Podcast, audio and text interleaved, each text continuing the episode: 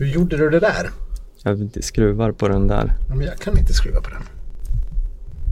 Jo! Fan, det går ju.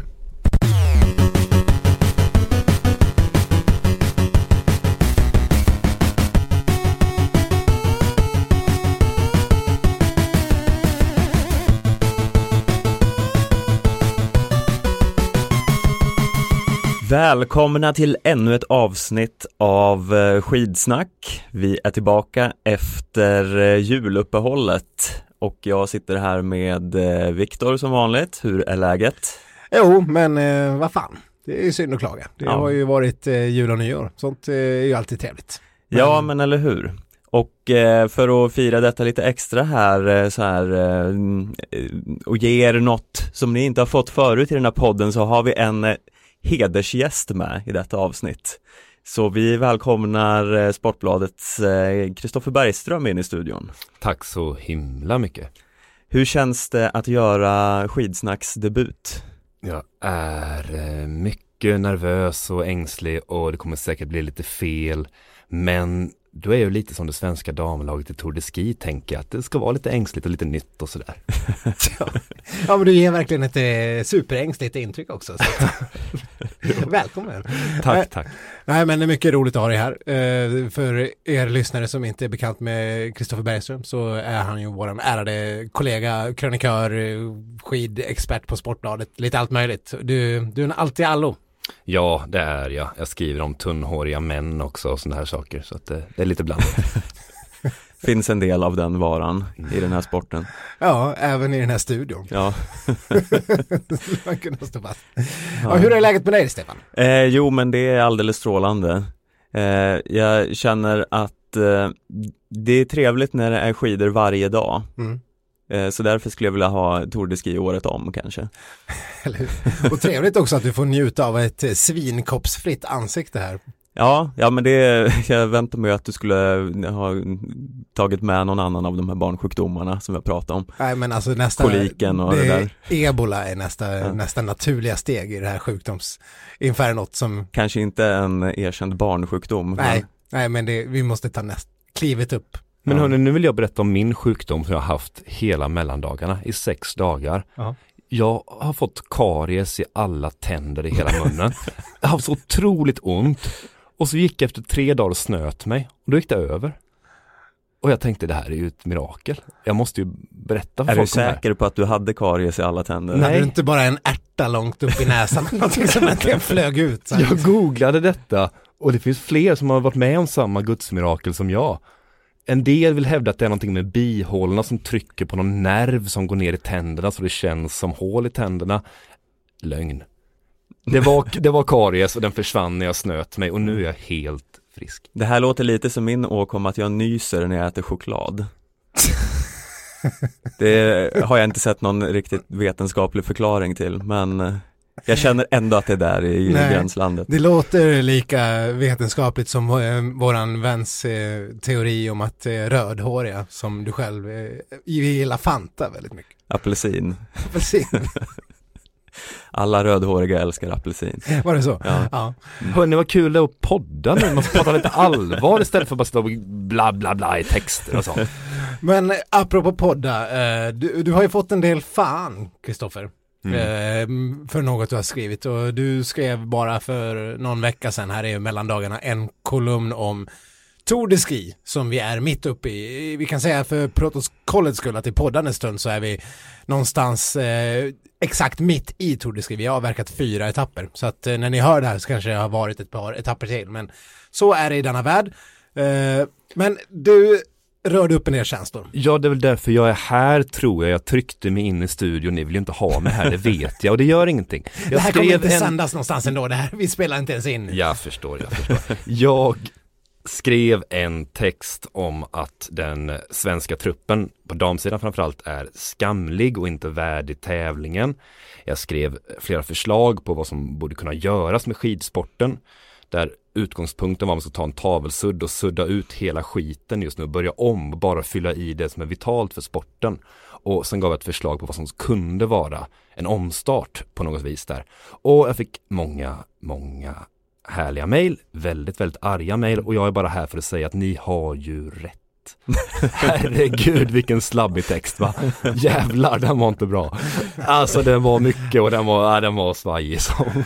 Eh, jag vet inte var jag ska börja för att komplettera. Finns Jo, det inga redaktörer på det Sportbladet? verkar inte finnas det. Vad Nej. gör de egentligen? Alltså, man kan alltid säga det som skribent att det är ju alltid, det är alltid någon redaktör som har fuckat upp. Och Verkligen, Ja. verkligen. Gick in och skrev in massa stycken där. Jag hade skrivit väldigt fina saker. Eh, ska jag bara revidera kort? Så här, jag tycker att det var en skamlig svensk trupp. Punkt. Helt ovärdig tävlingen.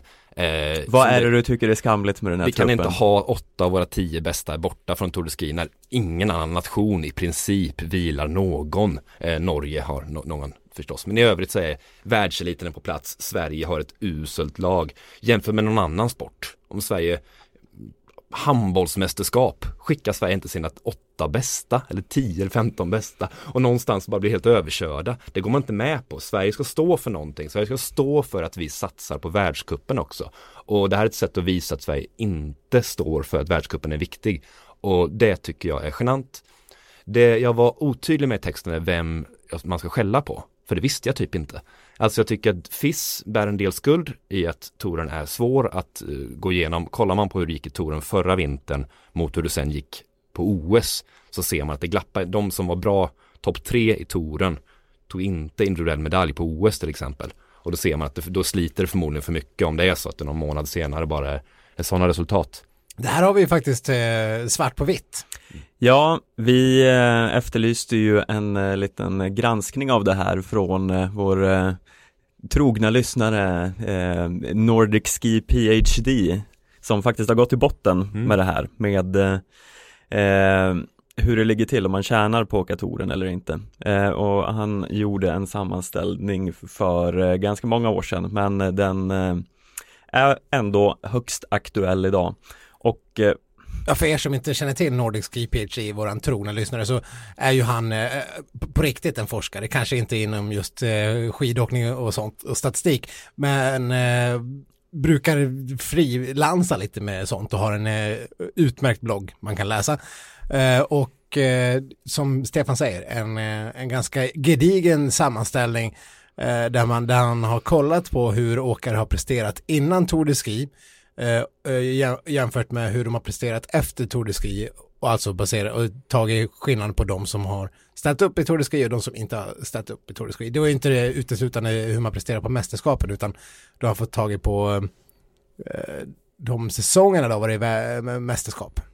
Eh, ja, precis. Och eh, eh, det man kan utläsa av den här eh, sammanställningen är väl att eh, det egentligen inte är någon större skillnad. Eh, om man har avstått touren har man ju inte generellt sett gjort något eh, bättre resultat än om man har eh, åkt den. Eller jag ska rätta mig själv, eller visst var det sammanställning av hur det hade gått på mästerskapet den säsongen? Precis, det Ja. var före och efter touren. En snittplacering eh, på ens lopp, Ja, helt enkelt.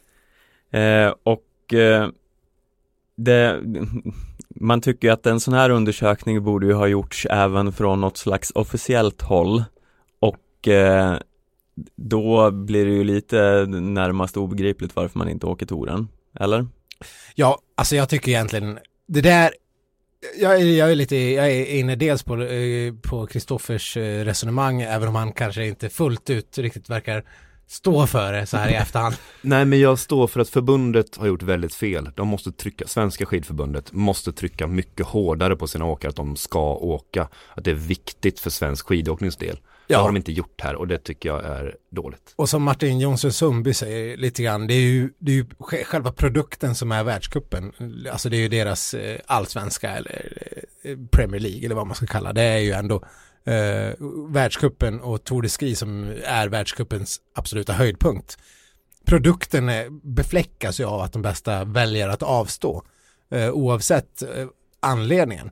Eh, och jag kan inte riktigt heller förstå, förbundet säger ju ja absolut och förbundets sponsorer, vad, hur tycker de att det är att skicka in miljoner i Svenska skidförbundet när inte Charlotte Kalla står och segerintervjuas inför eh, världskamerorna efteråt?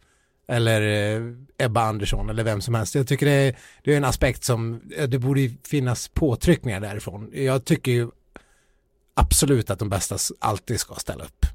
Det är, alltså, om man ska kunna ha en Tour de Ski som ska vara någon form av flaggskepp för uh, längdsporten då måste de bästa vara med. Så är det bara. Så är det, men när vi ska utkräva, uh, utkräva ansvar här så kan man ju titta på åkaren själv vad hon vinner på Tour de Ski eller på att inte vara med. Alltså det är det mest, det mest pengastinna världscupstoppet förstås. Och man har kryddat med poäng och pengar och sånt där. Men det är fortfarande så att för en skidåkare som inte vinner massa lopp utan som är där, liksom tar lite världscuppoäng och kanske någon topp 10 ibland, så är det ganska lite pengar i skidåkning. Du går runt på SOK-stöd, du kanske har någon liten sponsor och sånt där. Men prispengarna är så pass låga att om jämför du med skidskytte eller alpint så är det mycket lägre prispengar. Och det här gör ju att när man tittar på Charlotte Kalla, när hon kan tjäna 15 miljoner på ett år, så är det väldigt lite som kommer från skidåkningen egentligen. Så hon har inget ekonomiskt incitament att åka världscup överhuvudtaget. Hon har rent ekonomiskt så är det bra för henne att synas och vara glad i viktiga stora sammanhang på något vis där. Det kan hon bry sig om. Men det kan inte ett förbund bry sig om på något sätt där. De Nej, då skulle hon ju bara på. kunna strunta i hela världskuppen och eh, bara åka VM. Det hade i princip gett henne lika mycket pengar om man tänker att hon har lika god eh, form på, på VM då. I, I, princip tror jag det har det. Men vad tycker vi om eh, att en sån som då Ebba Andersson, nu har inte jag någon insyn i hennes eh, ekonomiska situation på något sätt, men eh, man kan ju anta med ganska god trovärdighet att hon inte har samma intäkter som Charlotte Kalla till exempel och att de här pallplatserna hon har tagit i världskuppen hittills i år gör en stor skillnad för henne ekonomiskt och hon skulle ju ha varit en aspirant till pallen på varje mm. lopp i Tour de Ski som inte är en sprint. Och hon skulle ju, vi har ju inte sett henne åka upp för den här backen men en, min känsla är att hon skulle kunna göra det ganska snabbt. Man har ju den känslan. Eftersom hon är, väger stark. 25 pannor typ. Mm. Så är det och det är klart det är mycket pengar just nu men sett över hennes karriär så förlorar hon bara några procent av de intäkter hon kommer dra in. Hon kommer bli ett stort affischnamn tjänar väldigt många miljoner men då är det på sponsorer, då är det inte på prispengar eller något sånt där. Så det stora hela, om det här ger lite bättre framgångar på ett VM så gör hon ju ekonomiskt rätt. Däremot ska inte Svenska förbundet gå med på det. Men vad hade Charlotte Kalla, hade hon varit samma Charlotte Kalla, ja det kanske vi kan säga, det är, det är ju ingen som vet överhuvudtaget, men vi kan ju tillåta oss att spekulera. Hon fick ju sitt stora folkliga jättegenombrott just i Tour de Ski. Mm. När hon verkligen slog igenom för hela svenska folket. Det har absolut inte varit samma utan det. Det är klart det var jättestort när hon, när hon ryckte från VP Koitunen där i backen. Det var, det var fantastiskt. Och det här är hypotetiskt, jag menar utifrån att man behåller samma marknadsvärde ungefär och inte åker, då, då är det bättre. Alltså prispengarna, jag tror inte det finns någon sport i Sverige där det glappar så mycket mellan marknads, vad man får det av sponsorer mot vad man får i rena vinstpremier och sånt där. Det är oerhört glapp däremellan. Och det gör en speciell eh, situation för alla åkare förstås. Jag menar i förlängningen, eh, Ebba Andersson kan ju kasta bort både bragdguld och Jerringpris när hon liksom i sista Alpert Cermis tar fatt en och en halv minut på Östberg eller eh, Neprajeva eller vem det nu är och Ja, ja liksom Östberg såg vi förra året att hon inte var någon eh, mästerklättrare. Nej, hon har ju alltid haft tungt. Ja. Mm. Så att eh, där Ebba hade bara svept förbi och tagit en bejublad, fantastisk, sensationell seger. Mm. Det hade varit hennes stora genombrott. Det hade varit hennes kalla ögonblick. Ja, det hade ju kunnat vara det. Och det, det blir både hon och eh, vi alla snuvade på nu. Konfekt, blåsta på konfekten. Skandal. Men när vi ändå håller på och rasar mot uh, allt Nej. möjligt nu. ja, mot dig och mot uh, allt annat. Så jag tycker nästan att man borde införa ett förbud mot att hoppa av Tour de Ski om man väl är med. Mm. För eh, jag känner mig oerhört irriterad på att Ida Ingemarsdotter som låg femma eh, vid tillfället hoppar av. Eh, Emil Iversen då? Om Emil Iversen hoppar av så är det en smärre skandal. Vi vet i poddandets stund inte hur det blir men jag skulle tro att Emil Iversen åker vidare. Men du, tänker, du, du vill ha lite mer så här, ett intyg att visa upp för arbetsgivaren, någon form av läkarintyg? Ja det ska fan med vara ett redigt läkarintyg för att få hoppa av. En lapp från mamma. så var det ju tidigare. Eh, tidigare var det helt enkelt så att du var tvungen att fullfölja hela Tour de Ski för att få tillgodoräkna dig några poäng som du har skaffat dig under touren. Men sprinterserna blev jättearga och de fick liksom promenera ja, knappt skidor på sig, promenera upp för den här backen på slutet. De måste bara ha ett slutresultat. Och det var liksom som att eh, hålla dem gisslan nästan. De hade ju ingenting med något att göra överhuvudtaget. Och då gav man liksom den här chansen och den, den har folk tagit, minst sagt. Ja. Ja, alltså jag, det har ju varit så rent eh, de senaste åren. eh, Man, jag vet inte hur det var nu, jag tror det var 75 damer och 105 herrar som startade i, i söndags eller nej, vad det nu var, lördags, fredags. Förra veckan. Mm. Och eh, nu har det ju rasat eh, antalet åkare redan här fram till onsdag som det är idag. Så att, eh, och framåt helg, eh, helgen, söndag när de klättrar, jag ju svårt att tro att hälften är kvar. Så Moa Molander Christiansen kanske blir så här 12 till slut. Ja men herregud, jag tror man får ganska redigt med världscuppoäng om man bara tar sig upp för den här backen. Mm. Låg hon nu 22 efter eh, onsdagens etapp. Ja, nå- någonstans där kring. Och låg 23 och då räknar du in några avhopp säkert där redan som kommer. ja men herregud, det är klart, för de eh, svenska åkarna som är med, eh, vad pratar du om, Maria Nordström och eh, Lisa Vinsa och eh, vilka det nu är, de, då är klart de ska köra hela vägen. De, så. de har ju absolut ingenting att förlora på det, det är tvärtom, de kan ta massa världscuppoäng och fiskpoäng och, och lite, kanske lite stålars på banken. Ja, och jag har ett speciellt gott öga till en ukrainsk åkare som är 37, snart 38 år, ligger brak sist i touren, men sist just nu, det är typ 40, plats 40 och några till kommer hoppa av snart. Då är hon nu, börjar närma sig världscuppoängen Ja. Jag hoppas hon håller ut. Jag, jag tappar hennes namn i inspelningen en stund här, men, men hon verkar så himla härligt att hon bara kör på ändå. Sådär. Håll ut bara. Håll ut. Och om vi ändå är inne och rasar på saker. Mm. För jag vet inte riktigt hur man skulle kunna få folk, eller kunna tvinga folk att, att vara kvar i touren. Eh, Har du förresten någon idé om en, eh, en reell eh, lösning på det här problemet? Ja, man får väl spärra in dem helt enkelt. Ja, det tänker jag. Väl interneringsläger. Ja. Torbussen, man kommer inte ut. Nej. Ett par 20 riktigt så förkylda jäklar står på flygplatsen och pussar alla som kommer. Ja, Så, att, så ska du åka hem ska du passera den jävla pusskontrollen också. Ja, Ja, nej, ingen dum idé. nej. Men en annan sak jag vill rasa mot, det är ju eh, sprintloppet som var igår. Det, är, det här kommer säkert inte för någon överraskning för någon, men eh, det här, alltså ska man ha skicross, ski, längdskidåkning, sprint så får man väl ha det på riktigt. Buhu vad du gråter där, alltså, Ett litet dropp på 30 centimeter, bu! Det- det De tog förstör mig- vår sport! Det tog mig tillbaks till, eh, till när jag själv var liten parvel och åkte skidskola. Det såg exakt ut så här, ett litet 30 centimeters gupp och sen de här, eh, eh, ja vad kallar de det, fartpucklarna. Ja, är de där fartpucklarna var ju bland det töntigare jag sett någonsin. Alltså så jävla fånigt. Alltså, eh, vi har ju rasat mot eh, skid, skikross förut, men om den Du är vägen- lite mer än jag Jag skulle jag vilja säga. Men om den vägen är oundviklig, so be it. Men det här som någon fjomp, fjå, fjomp, ett mellanting som jag inte alls vet vad det är. Vad, vad, ska, vad, vad, vad det här droppet? 30 centimeters droppet, vad fick, vad fick man ut av det? Riktigt coola bilder det de fotograferna stod där och såg folk som hoppa ner. Ja, för det var väl det som var grejen, att det skulle vara roligt för publiken. Men jag undrar vem som tyckte det här var roligt. För det, det var ju ingenting.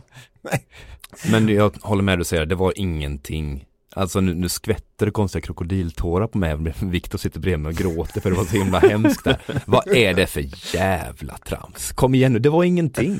Sprinten, hur gammal är den? Den har ju funnits kortare än e-sporten typ. Och den håller på att ändras hela tiden. Buhu, någon i Schweiz la in en liten, liten puckel. Ja, det gav ingenting, men det tog ingenting heller. Det, låt den stå där, den skiten bara. Ah, och så de här pucklarna. Ja men det gör ju som inte riktigt något om de är där eller Nej inte. men vad det, vad det gjorde, det var ju förstöra för chansen för typ Kalle Halvarsson att ta sig förbi. Nu får han skylla sig själv för att han återigen är världens absolut överlägset sämsta taktiker. Det visar han på sprinter och det visade han även eh, under masstartsloppet eh, när han valde att inte ligga längre fram för en typ sista 200 meter när han visade att han hade hur mycket krafter kvar som helst eh, och kunde staka sig i mål på en femteplats. Han skulle kunna eh, vara uppe på pallen hur lätt som helst om han hade haft en uns av taktik i sig. Eh, men eftersom han inte har det och som han uttryckte det själv att han fick hjärnsläpp på sprinten eh, så kom han ju bara till kvartsfinal.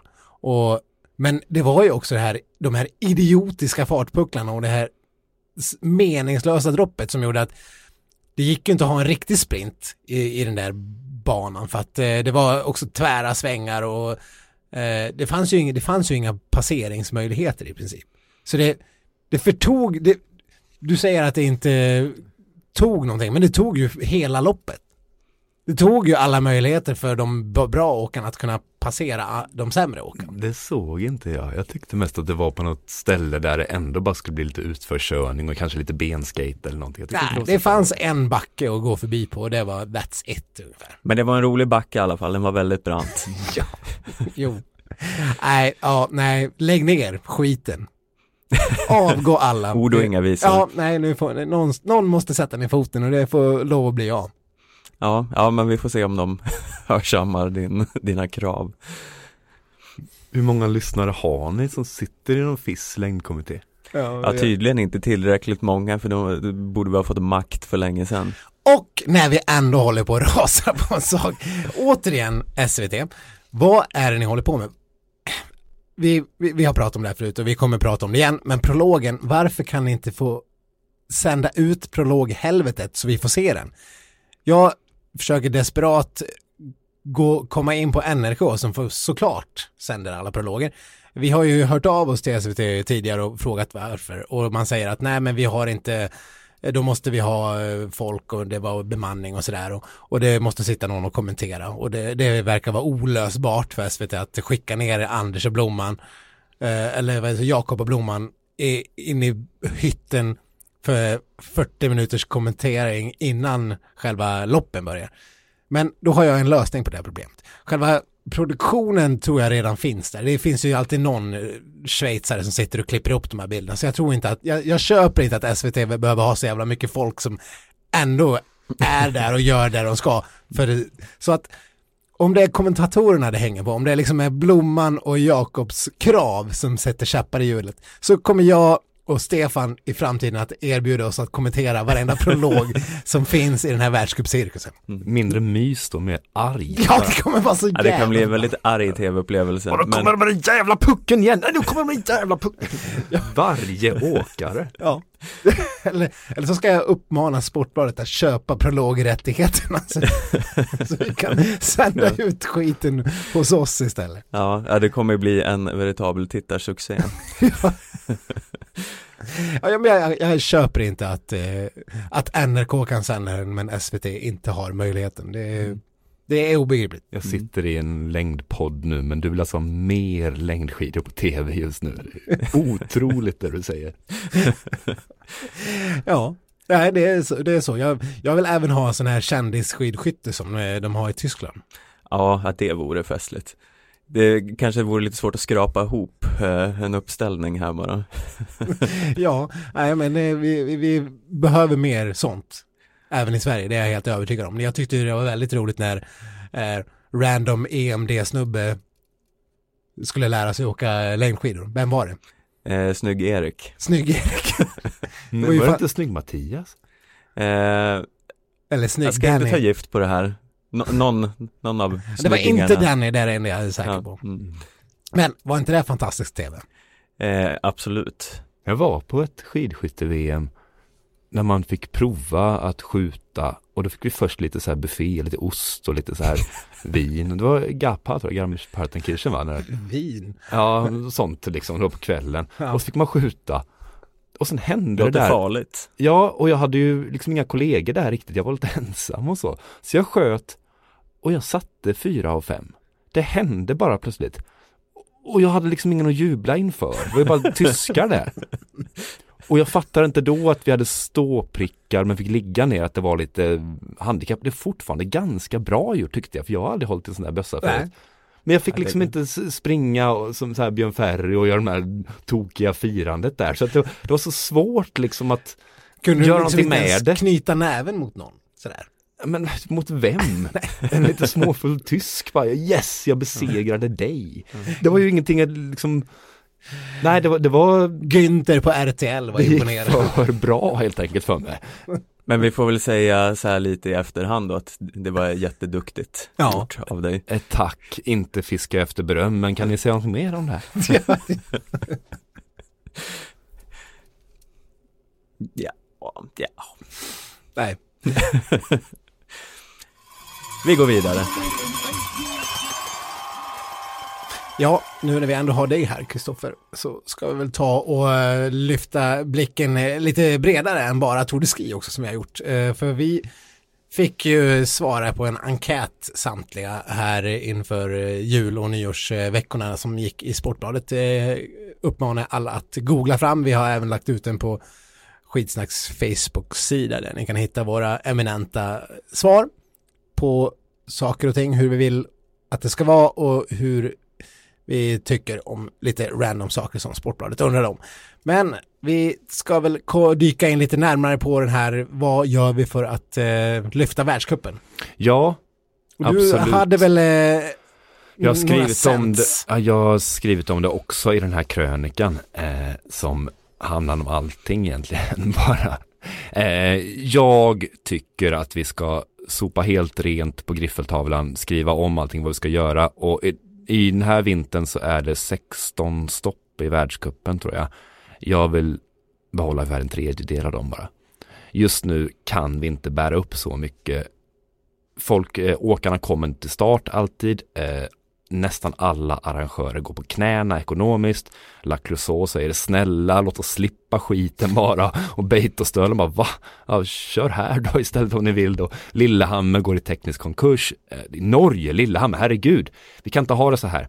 Eh, jag tycker att världskuppen och egentligen hela skidsporten borde rensa i disciplinerna. De har, man har ändrat så mycket och skapa en mycket renare produkt att utgå ifrån som alla kan skriva under på.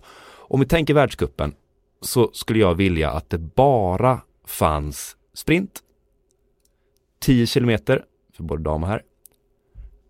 Det kan finnas 10 kilometer, både massstart och individuell start, det kan jag gå med på.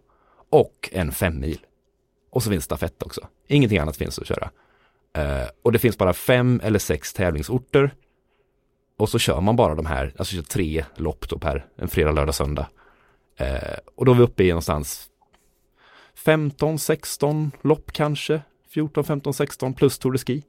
Men då är det alltså fem, en fem mil typ varje, varje... Nej, nästan aldrig. Det kan bara finnas till exempel i Oslo. Alltså det finns, du kan köra sprint på fredag, du kör 10 kilometer eh, med individuell start på lördag och så kör du det på söndag med jaktstart. Det finns bara fristil kvar. Eh, det här är egentligen ett lite, lite radikalt förslag. förslag. Men jag bara, om man börjar där så har vi en kärna. Där bredvid har du långloppen, du har Skandinaviska kuppen som folk får åka på, lite som i tennis. Åk på din hemmatävling, åk på det här du och sådär, det är lugnt sådär. Men här ses vi och gör upp världseliten. Och då bygger man de här orterna och då har man en, vi har en svensk stopp, vi har ett finskt, vi har ett norskt, vi har ett förmodligen tyskt och till exempel italienskt eller något liknande.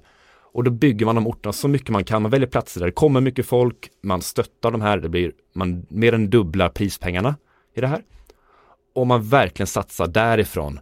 Och, och, och man får åkarna med på det här tåget. Och man rent av inför någon form av sanktion eller tvångsmedel för att få nationen att ställa upp i sina bästa lag där.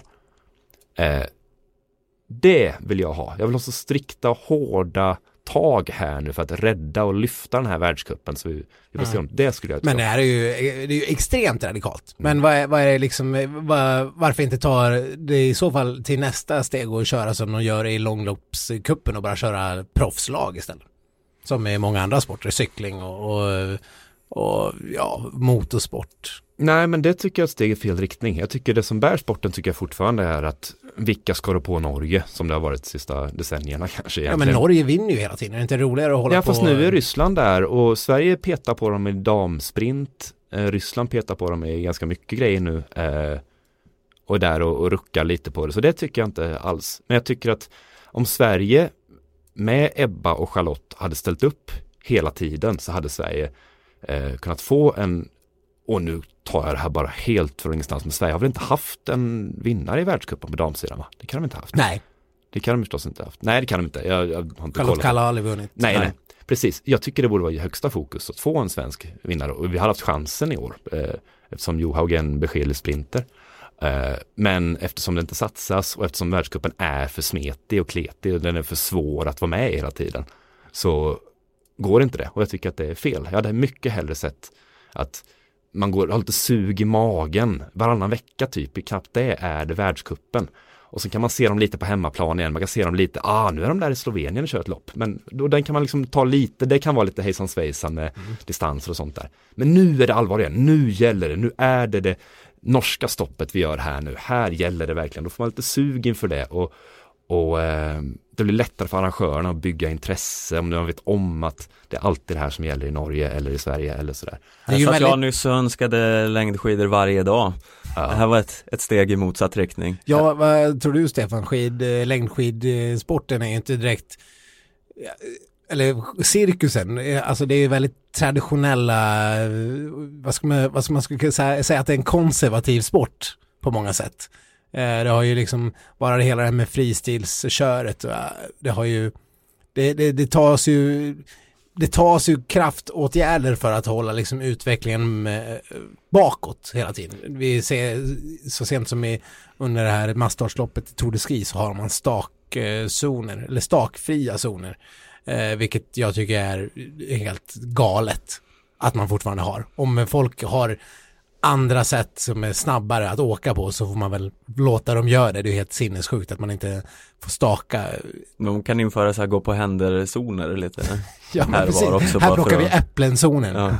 20 meter.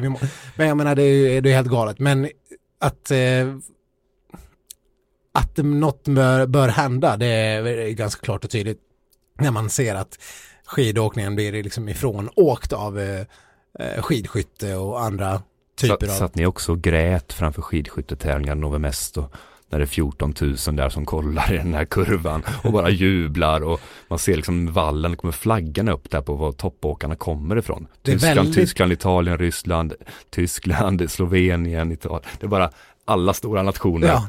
Och en polack där och så kommer svensk och norrman i Sverige. så eller i längdskidåkning så är det ju så himla få länder bara överhuvudtaget. Hade man fått en polsk åkare som var i topp igen nu efter Justyna så hade vi Ja, då hade liksom intresset dubblats bara för att det är så mycket större länder. Ja, men det som du är inne på, jag tror det var du som skrev det i, i den kolumnen, om det var någon annan kolumn, men att eh, eh det är ett roligt tecken att eh, skidskyttet de är sponsrade av någon sån här bilsponsor medan Tour de Ski det är, en ost. man får en bit ost ja, en ost liksom. När jag var i eh, Beitostölen på världskuppen för några veckor sedan så i presscentret fanns det liksom ingen mat. Det, och det är inget synd om oss för det förrän dag två, för då kom man in där med några oststycken den här gubben där för att de hade inte hunnit fixa det för de hade tagit över den här världscupen. Men då inte, alla medaljörer vill inte ha den här jävla osten varje gång så var det Johaug som hade skänkt bort Ja, jag tror det, stora stycken ost, så alla gick runt och åt de här stora styckena schweizisk ost bara tryckte i sig Journalisterna fullproppade i ost. Alltså vi har sånt kolesterolvärde vi va, så att jag, ge mig några veckor till så blir jag sjuk alltså Men eh, smakar du av osten? Jag åt nävar. Ja, Eh, då eh, vill vi ju såklart veta eh, betyg. Eh, jag hade hellre, hellre tagit en BMW. Ja. ja, du säger det. Ja, ja. jag sätter på skidskytte, det, det är ju stora displayer, det åker ju bilar längs med spåren. Det är någon så högteknologisk jävla reklamskylt. Här ställer de dit en ost bara i längdsporten. Det är så himla synd. Ja, men det är lite grann som i, i Jerry Maguire när han eh, Cuba Gooding Jr får lov att göra reklam för en jävla möbelaffär där. Mm. Det är, alltså skidåkningen är ju Det, det, ost är ju motsvar- möbelaffärsmotsvarigheten när man egentligen vill ha the big four, bilar, läskedryck och allt vad det nu är liksom. Och sen får man ost istället. Ja. Du, jag vill bara ta vid en tråd som du pratade om där, att längdsporten är så konservativ. Det där är ju en paradox verkligen. För att det finns ju nästan ingen sport som har förändrats så mycket som längdskidåkningen. Eh, den ser ju inte alls ut som den gjort. Jag menar inte bara att skaten har uppfunnits, för det är ganska länge sedan, eller att skidorna har bytt material. Ja men skatingen var ju också belagd med ett stort, stort eh, motstånd liksom. Ja, men det där är självspäkning för sporten. Dels håller de på att ändra sig hela tiden och så är de förbannade för att de ändrar sig. Det är som en person som går till frisören eh, var fjärde dag och bara, jag ska färga lite lila hår. Som bara, nej inte lila! Alltså, vad gör de? De inför saker som de blir arga på det och sen utvecklar de saker, så blir de sura på det. Skidskyttet införde skate typ över en dag. De såg en kille åka skate en gång på 80-talet är det här va? Två dagar senare körde alla skate, de tränade på det jävligt fort där. För de insåg att det här var ju mycket, mycket bättre. Ja. Skidåkningen är fortfarande någon sorts limbo, vet inte hur de ska göra, men de inför sprint och sprintstafett och de inför skiathlon så de tar bort sen, de byter hur många skidbyten man ska ha, de säger maxlängder på stavar och på skidor. Och allting förändras så, i sån takt att hade tennisen gjort det så hade man spelat tennis med rack, ett, ett ägg, ett kokt ägg kan man tennis med. Så jävla radikala är skillnaden när man gör längdskidor och ändå är man på något sätt säger att vi ska värna det gamla, men det gör ni ju inte, inte på något vis. Ni förändrar, alltså på ett decennium, på tio år förändrar man helt och hållet vad, vilka distanser man kör och på vilket sätt man kör. Det är ju helt sjukt att sporten har den självbilden, att den är konservativ. Den är ju den som är längst i framkant för att förändra sig hela tiden. Jo men vissa, vissa, vissa saker verkar inte gå att rucka på. Det här med distansskillnaden mellan kvinnor och män fortfarande. Det är inte ens något som det ens pratas om i världen. Nej. Längdvärlden. Varför gör det inte, du som Men är vi har och- fått roliga gupp. Ja, vi har fått roliga grupp. Jag menar, ibland är det till och med så att herrarna på sprinten ska åka en liksom 300 meters extra slinga. Mm.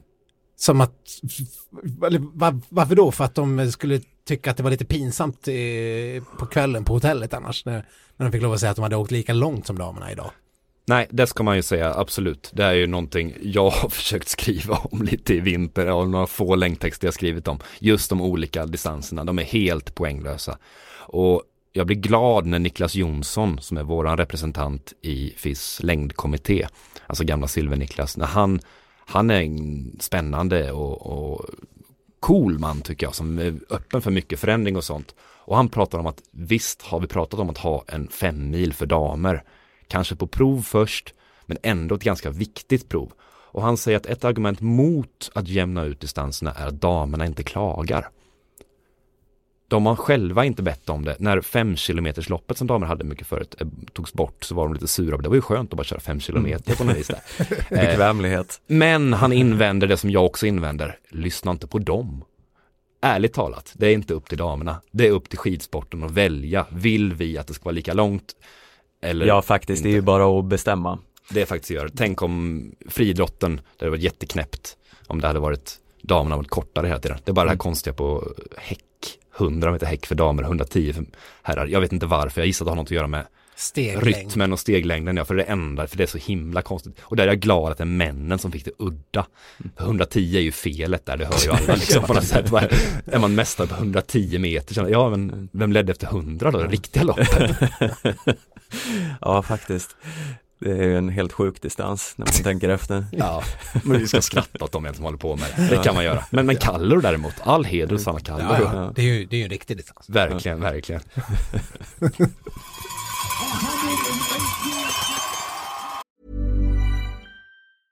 A lot can happen in three years, like a chatbot may be your new best friend. But what won't change? Needing health insurance. United Healthcare Tri Term Medical Plans, underwritten by Golden Rule Insurance Company, offer flexible, budget friendly coverage that lasts nearly three years in some states. Learn more at uh1.com. En annan lite Tour de Ski-relaterad händelse som vi måste ta upp är ju Heidi Wengs förehavanden på flygplatsen i München. Ja, vi Eh, har ju pratat om hennes eh, orienteringsproblem tidigare. Ja, var det förra säsongen hon eh, körde fel och gick i mål lite tidigare än alla andra? när, hon, när hon stakade in på upploppet istället för att svänga vidare på det typ sjätte varvet som det skulle vara på någon liten slinga. Det här var nog flera säsonger sedan Ja, det när jag tänker bra. efter, men bra. i alla fall. Hon Eh, upptäckte det så sent, det var det som gjorde det så minnesvärt. ja, ja, hon la sig ju ner och andades ut och innan hon tittade lite bakåt och upptäckte att alla andra fortsatte åka. Det var Ja, det så, så jävla dumt. himla roligt. Ja. Ja. Eh, det har ju gått lite sisådär för Heidi Weng den här säsongen. Det är bara nu i Tour de Ski hon har haft något enstaka litet eh, bättre lopp. Men eh, det går ju sådär lite i livet också verkar det som. Eh, hon, hon lyckades eh, på väg ner till eh, Tour de Ski eh, starta något eh, slags flygplatsalarm eh, när hon eh, gick lite tankspridd, pratade i telefon, upptäckte att hon hade glömt sitt bagage eh, på eh, bagagebandet. Så vad gör Heidi Weng? Jo, hon, hon vänder om och ska gå tillbaka in till eh, ankomsthallen. Mm. Eh, och där, dit får man ju inte gå tillbaka. Nej, det får man inte. Nej. Eller du menar från ankomst? Ja, från ankomsthallen in Mm. till eh, bagageutlämningen. Nej, så då blev det larm i hela, hela flygplatsen istället. Mm. Ja, det har faktiskt jag också gjort en gång i tiden. Fast det var, inte, det var inte lika mycket gå tillbaka in i ankomsthallen som att det var att eh, rycka i fel dörr på väg ut mot själva, vad heter det, där flygplanen är. Där man liksom, eh, där man normalt sett kanske går ut och går i någon gångtunnel. Eh, så trodde jag att jag skulle liksom ta mig ut genom någon gate och sen bara öppna en dörr och sen börja, det här var typ i Frankfurt, det började tjuta utav bara helvete.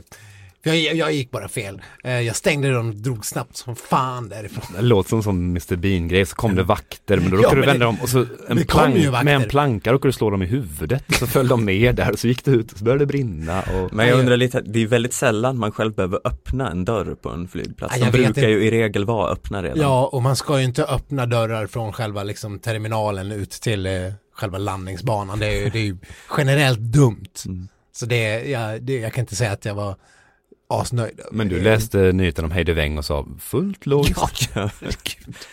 Nej, men eh, hon hade gått och pratat i mobiltelefon om jag förstått det rätt och varit irriterad. Mm. På något oklart vad hon var Ja, irriterad. hon, hon vill inte erkänna vad hon var irriterad. Nej, det sa hon inte. Men vi kan ju spekulera. Ja men, ja, men hon kanske är lite mindre irriterad nu. Har hon ändå börjat hitta formen lite grann. Även om hon gick och typ bröt tummen det här också. Såg det Ja. ut som. Hon ramlade in i någon form av plank. Reklamplank. Man kan se det från ljusa sidan. Hon behöver inte käka massa ost i alla fall, för det får hon ingen. Nej, inte alls. Hon kanske har någon eh, trevlig eh, lagkompis som kan bjuda på lite ost i och för sig. Ja, men det är lite lustigt det där med Heidi Weng. Hon, hon, eh, hon har- ger ju så många olika, liksom, man får sådana olika bilder av hennes persona. Antingen är hon den här utstötta enslängen i landslaget som ingen verkar riktigt tycka om. Sen i nästa stund står hon och spelar in dansvideos med Ingvild Flugstad Östberg och, och verkar vara så jävla tjenis med alla andra. Men ja, svårt att placera den här Heidi Weng på eh, vad, vad hon är någonstans. Du som kanske har träffat henne lite mer än vad jag och Stefan har gjort, Kristoffer. Vad, vad har du för intryck? Hon gråter väldigt mycket. Ja. Alltid, alltid. Och det kan hon göra om hon vinner, blir glädjetårar. Det kan också vara att hon kommit 24 och är ledsen. Hon kan ha ramlat, då är det smärttårar. Det kan vara besvikelsetårar. Men det finns också de här fjärdeplatstårarna. Tredjeplatstårarna. Hon har liksom lite olika tårar så här. Det är himla spännande. Kan man se skillnad på tårarna? Har de olika uttryck? Ja, de, de stora vängkännarna ser ju Mm. det. De kan se bara en stillbild på väng. Och så kan de se vilken sorts tårar är den här det här gången. var en fjärdeplatstår. Ja, Ja. det är det. Ja, man kan liksom, Och det går helt sömn. Många har ju, en, många har ju liksom en, en gräns som man tårar när man vinner, som Petter när han vann i, i Holmenkollen 2011 och grät där. Man har ju den sortens tår. Mm. Och så är det liksom en liten som yta där från två till tolfte plats där man inte gråter eller något sånt där. Ja. Men hon har liksom så oerhört finkalibrerat nät där av olika sätt hon kan bli ledsen över saker. Och det är jäkla spännande. Jag vet ingen som gråter på det sättet. undrar hur mycket hon grät när hon utlöste larmet på flygplatsen. Men hon säger att hon gick och var lite upprörd i telefon där. Ja men inget förvånar mig mindre. Om hon skulle sagt att jag gick i telefon och mådde okej. Då skulle man bli väldigt förvånad. Vad menar du? Vadå okej? Var du, du grät väl eller så? Uh, Okej-tårar i alla fall. Ja, det var någon liten okej då. Men det går ju lite emot hennes för jag tycker hon eh, eller så är det här bara ett spel utåt, men det har ju gått extremt uselt för henne den här säsongen jämfört med tidigare. Men hon beskriver ändå hela tiden som att hon är ganska nöjd med sina placeringar.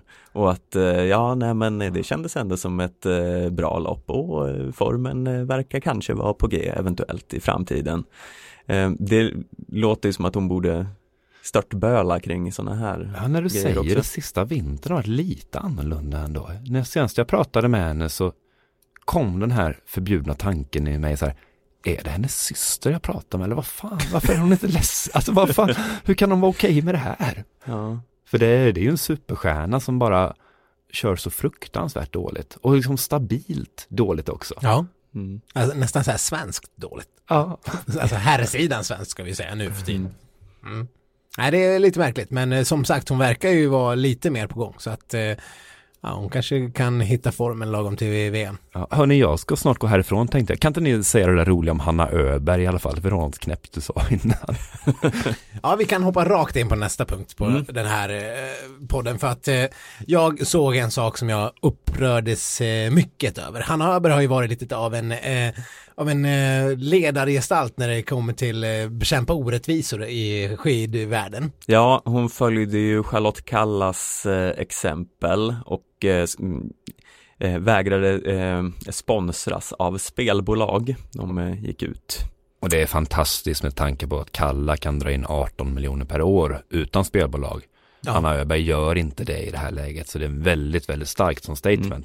Och speciellt som spelbolag kan ju, vi ska ju inte sticka under stolen och säga att spelbolag är ju storsponsorer till Aftonbladet, eller Sportbladet och Aftonbladet överlag. Mm. Eh, och det, det är ju bra. Pengarna ska ju in va.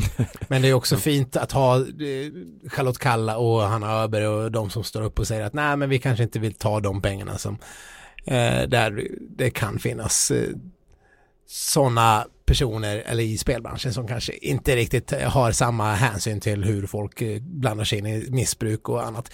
Men sen går jag och sätter på tvn och eh, ser på eh, ja men typ Sällskapsresan eller vad man nu har, jag tycker de har visat typ varenda Sällskapsresan-film, varenda Göta kanal, allt Lasse Åberg någonsin har gjort i hela sin karriär. Det är liksom på något vis sammanstrålat det här under mellandagarna. Har Lasse Åberg gjort något annat än Sällskapsresan? Ja, men liksom, eh, vad heter den här lumparfilmen? Ja, han har gjort sådana här studentglas också, ja. man ser Musse Pigg på. Och det såg att SVT visade, under två och en halv timme visade de bara ett glas. Ja, det kollade jag också såklart på. Man, eh, man gillar ju allt med Lasse Åberg, speciellt. mycket obehaglig man, Viktor. Mm. du ska inte stötta det här. När du tittar så visar de ju mer av den här skiten, så sluta. Ja, jag ska försöka. Men jag lyckades i alla fall se något som gjorde mig väldigt upprörd och det innefattade Hanna Öber. Det var så att hon följde Stig Strand-spåret och gjorde reklam för Vita Pro. Mm. Och Vita Pro är ju ett eh, hemskt företag. Minst i klass med de värsta spelbolagen. Det här är det här hittepå-pillret som innehåller lite vitaminer och lite, eh, lite fiskolja och lite magnesium och skit. Och sen säljer man det som att det ska bli någon form av, du blir en världsförbättrare. Eller det förbättrar det något enormt. Fast det får man inte säga utan man får uttrycka det som, det här är ju, det här är jurister med liksom på allra högsta nivå som sitter och utformar hur de får uttrycka sig de här reklamen För att Vita Pro har blivit fällda för att de säger att, eh, att det har hjälpt dig si och så. Utan eh, nu har man den här, den här delikata citatet att det funkar för mig. Mm. Vita Pro funkar för mig. Det är obehagligt för man föder ju först rädslan. Ja, så vågar du leva utan Vita Pro? Och sen ger man ett medicin för den rädslan man själv har fött där. De gör ingenting med tabletterna. Det, eh, det är fruktansvärt att det får säljas överhuvudtaget. Ja. Och det ja. enda chansen att få trygga svenska kändisar, sådana som Stig Strand som är pålitliga och trygga, att gå runt i någon jävla lövskog med en hund och säga att det här funkar för mig, för jag har så mjuka leder nu. Ja, det är förfärligt. Det här är i klass med eh, Hanna och Amandas eh, honungspiller som var marknadsfört på samma sätt. De bad sina följare att skriva varför det funkar för dem. Eh, det här är eh, fasansfullt och man vill bara ha någon sorts domare som säger att det här får ni inte hålla på med helt enkelt. Ja. Vita Pro kommer ju undan eh, det här på något märkligt sätt för man De har ju blivit anklagade hundra gånger för vilseledande reklam Men det är väl någon slags formuleringssituation som Som på något sätt ändå lyckas Ja De lyckas komma runt Mm. För det, det känns som man har sett eh, Vita Pro-reklam sedan man föddes ungefär Ja men det har man ju och det är ju liksom, eh, det är ju inte bara Stigstrand, det har ju varit, vad heter hon, Louise Karlsson, simmaren var väl också ambassadör ett tag och det har väl varit eh, flera, så känn, de tar ju gärna sportmänniskor såklart. Eh, eller före detta sportmänniskor. Men att Hanna Öberg numera liksom OS-vinnare och eh, liksom ett av de största namnen vi har i svensk skidskytte ska kliva in och säga att hon eh, använder vita prov, att det funkar för henne, får det att vända sig i magen på mig. mm. Mm. Tror du att hon har testat Vita Pro? Absolut inte. Nej. Jag tror däremot, eller jag hoppas ändå någonstans att hon får jävligt mycket pengar för det här. Men är det ens till och med i deras fantasivärld ska 20-åringar som är bäst i världen ta Vita Pro? Är det inte ens så att det riktar sig typ till gamlingar? Jo men det är ju, det är ju precis, och det, Vita Pro har ju ett sånt eh, snillrikt system, man, det är, man binder ju upp sig, det är ju som ett rena Viaplay-abonnemanget. Det, är- man, det, man betalar så här 450 spänn i månaden för att få hem de här burkarna som eh, räcker typ exakt en månad. Sen bara dras det och så dras det och så dras det så fortsätter det. Viaplay och Vita Pro låter ju lite lika Ja, Kan inte de gå ihop? jo. Precis.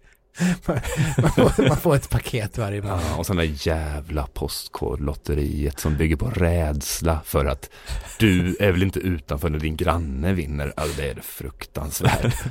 Det, de blir så mörk. Fast nu ska jag inte säga mer för att jag kanske, jag Kristoffer Bergström ska vara tjänstledig ett tag nu för att jag hade först svårt att gå i lövskog med min hund. Men sen dess har jag börjat med en jättebra sak som med magnesiumens hjälp ger mig mjuk i knäna. Mm. Så ni ser mig i en film ganska Vad snart. är det här för fantastisk produkt? Eh, det kan jag berätta lite mer om, men den, den funkar. Den funkar för dig. ja, nej, nej, Hanna Öberg, om du lyssnar på det här eller om någon av dina rådgivare lyssnar, bara avbryt omedelbart, snälla. Och du är fantastisk Hanna Öberg, det får man väl säga ändå. Även utan vita prov. Mer fantastisk utan. Ja men det var länge sedan vi eh, vände blicken mot eh, Ryssland och eh, den här jävla dopingsoppan som vi pratade om ungefär varje vecka förra säsongen. För vad är det egentligen som händer nu? Nu känns det ju som att allt är som vanligt, alla åkare är med. Ja, för det har ju skördat en del offer. Ja, men det är som att man fattade inte hur det slutade. Och så kom det ett OS där en massa folk var borta och sen var de tillbaka och sen pratar man inget mer om De var det. borta, de tävlade dessutom under OS-flaggen och Ja. hela den biten. Nej, men det är som du säger, sen, sen bara liksom hände det inget mer. Och man fattade inte riktigt, jaha, men är de, är det, är de okej nu? Är, de, är, de, är alla ryssar som är med nu rena? Eller hur är det liksom? eh, Och vad, vad, har hänt? Och nu ska jag ge svaret på detta. Är Jag, de pra- rena? jag pratade för en timme sedan med Kristin Helle, chef för Svensk Antidoping, en norska.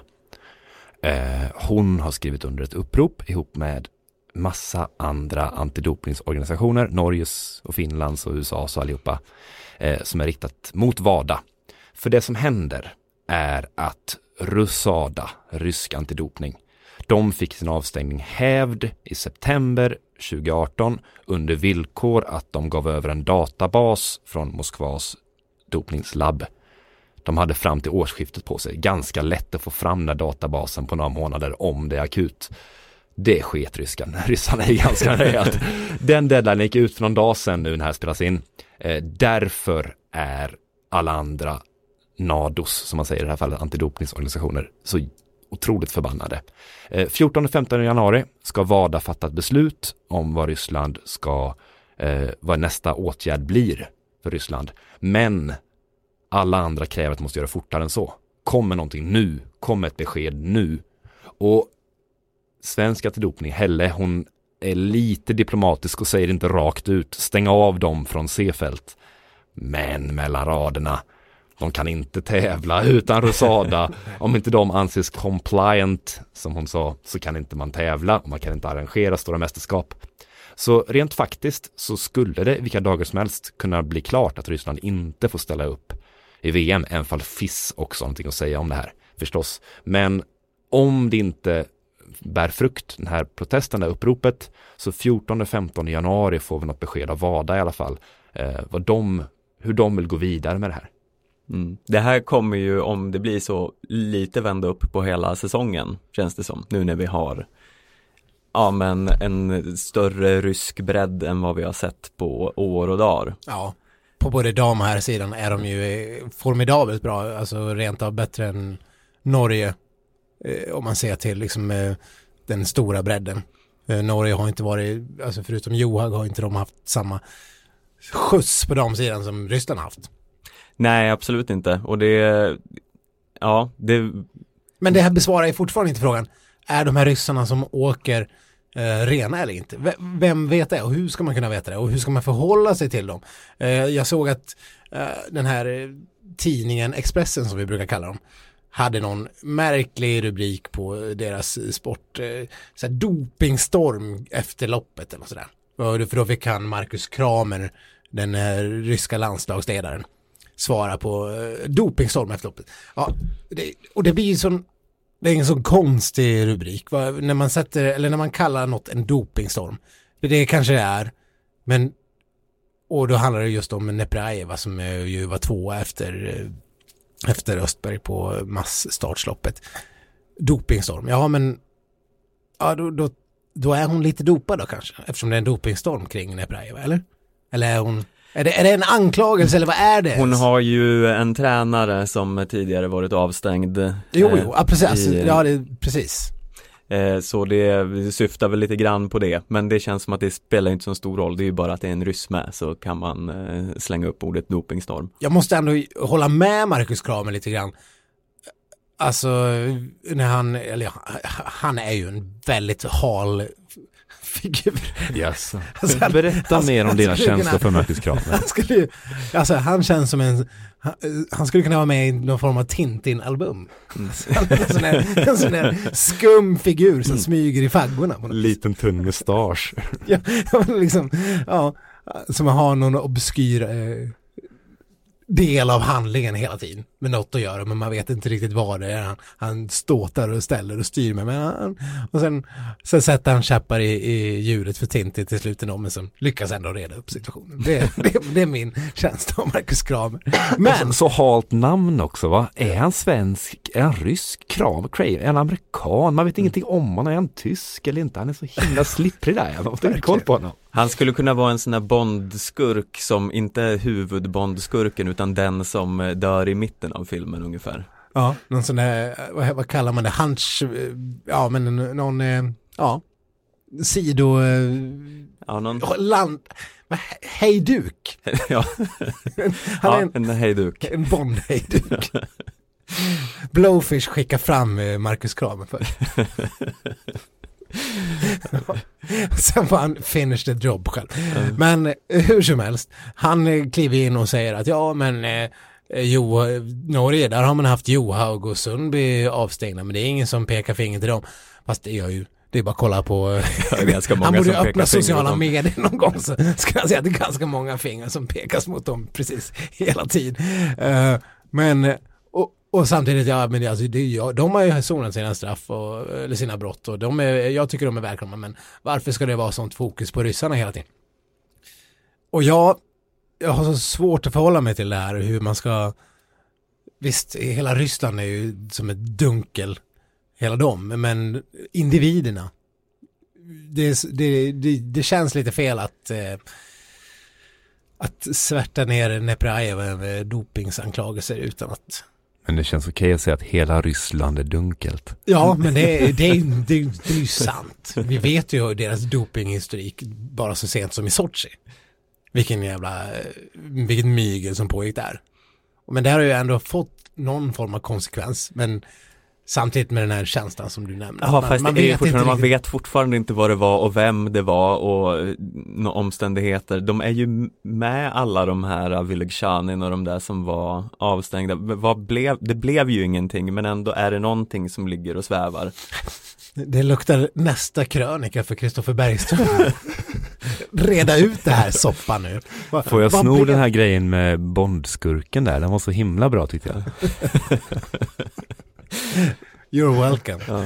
Ja. Men en som i alla fall eh, har fått nog av det här är ju skidskytten Anton Chipulin som har eh, lagt geväret på hyllan nu för han orkar inte med något mer helt enkelt. Nej, det blev någon raid på hans eh, hotell. Ja, de raidade lite i rysslägret i Österrike när det var tävlingar där för några veckor sedan eh, och skulle intervjua dem angående någon typ av dopningsanklagelser.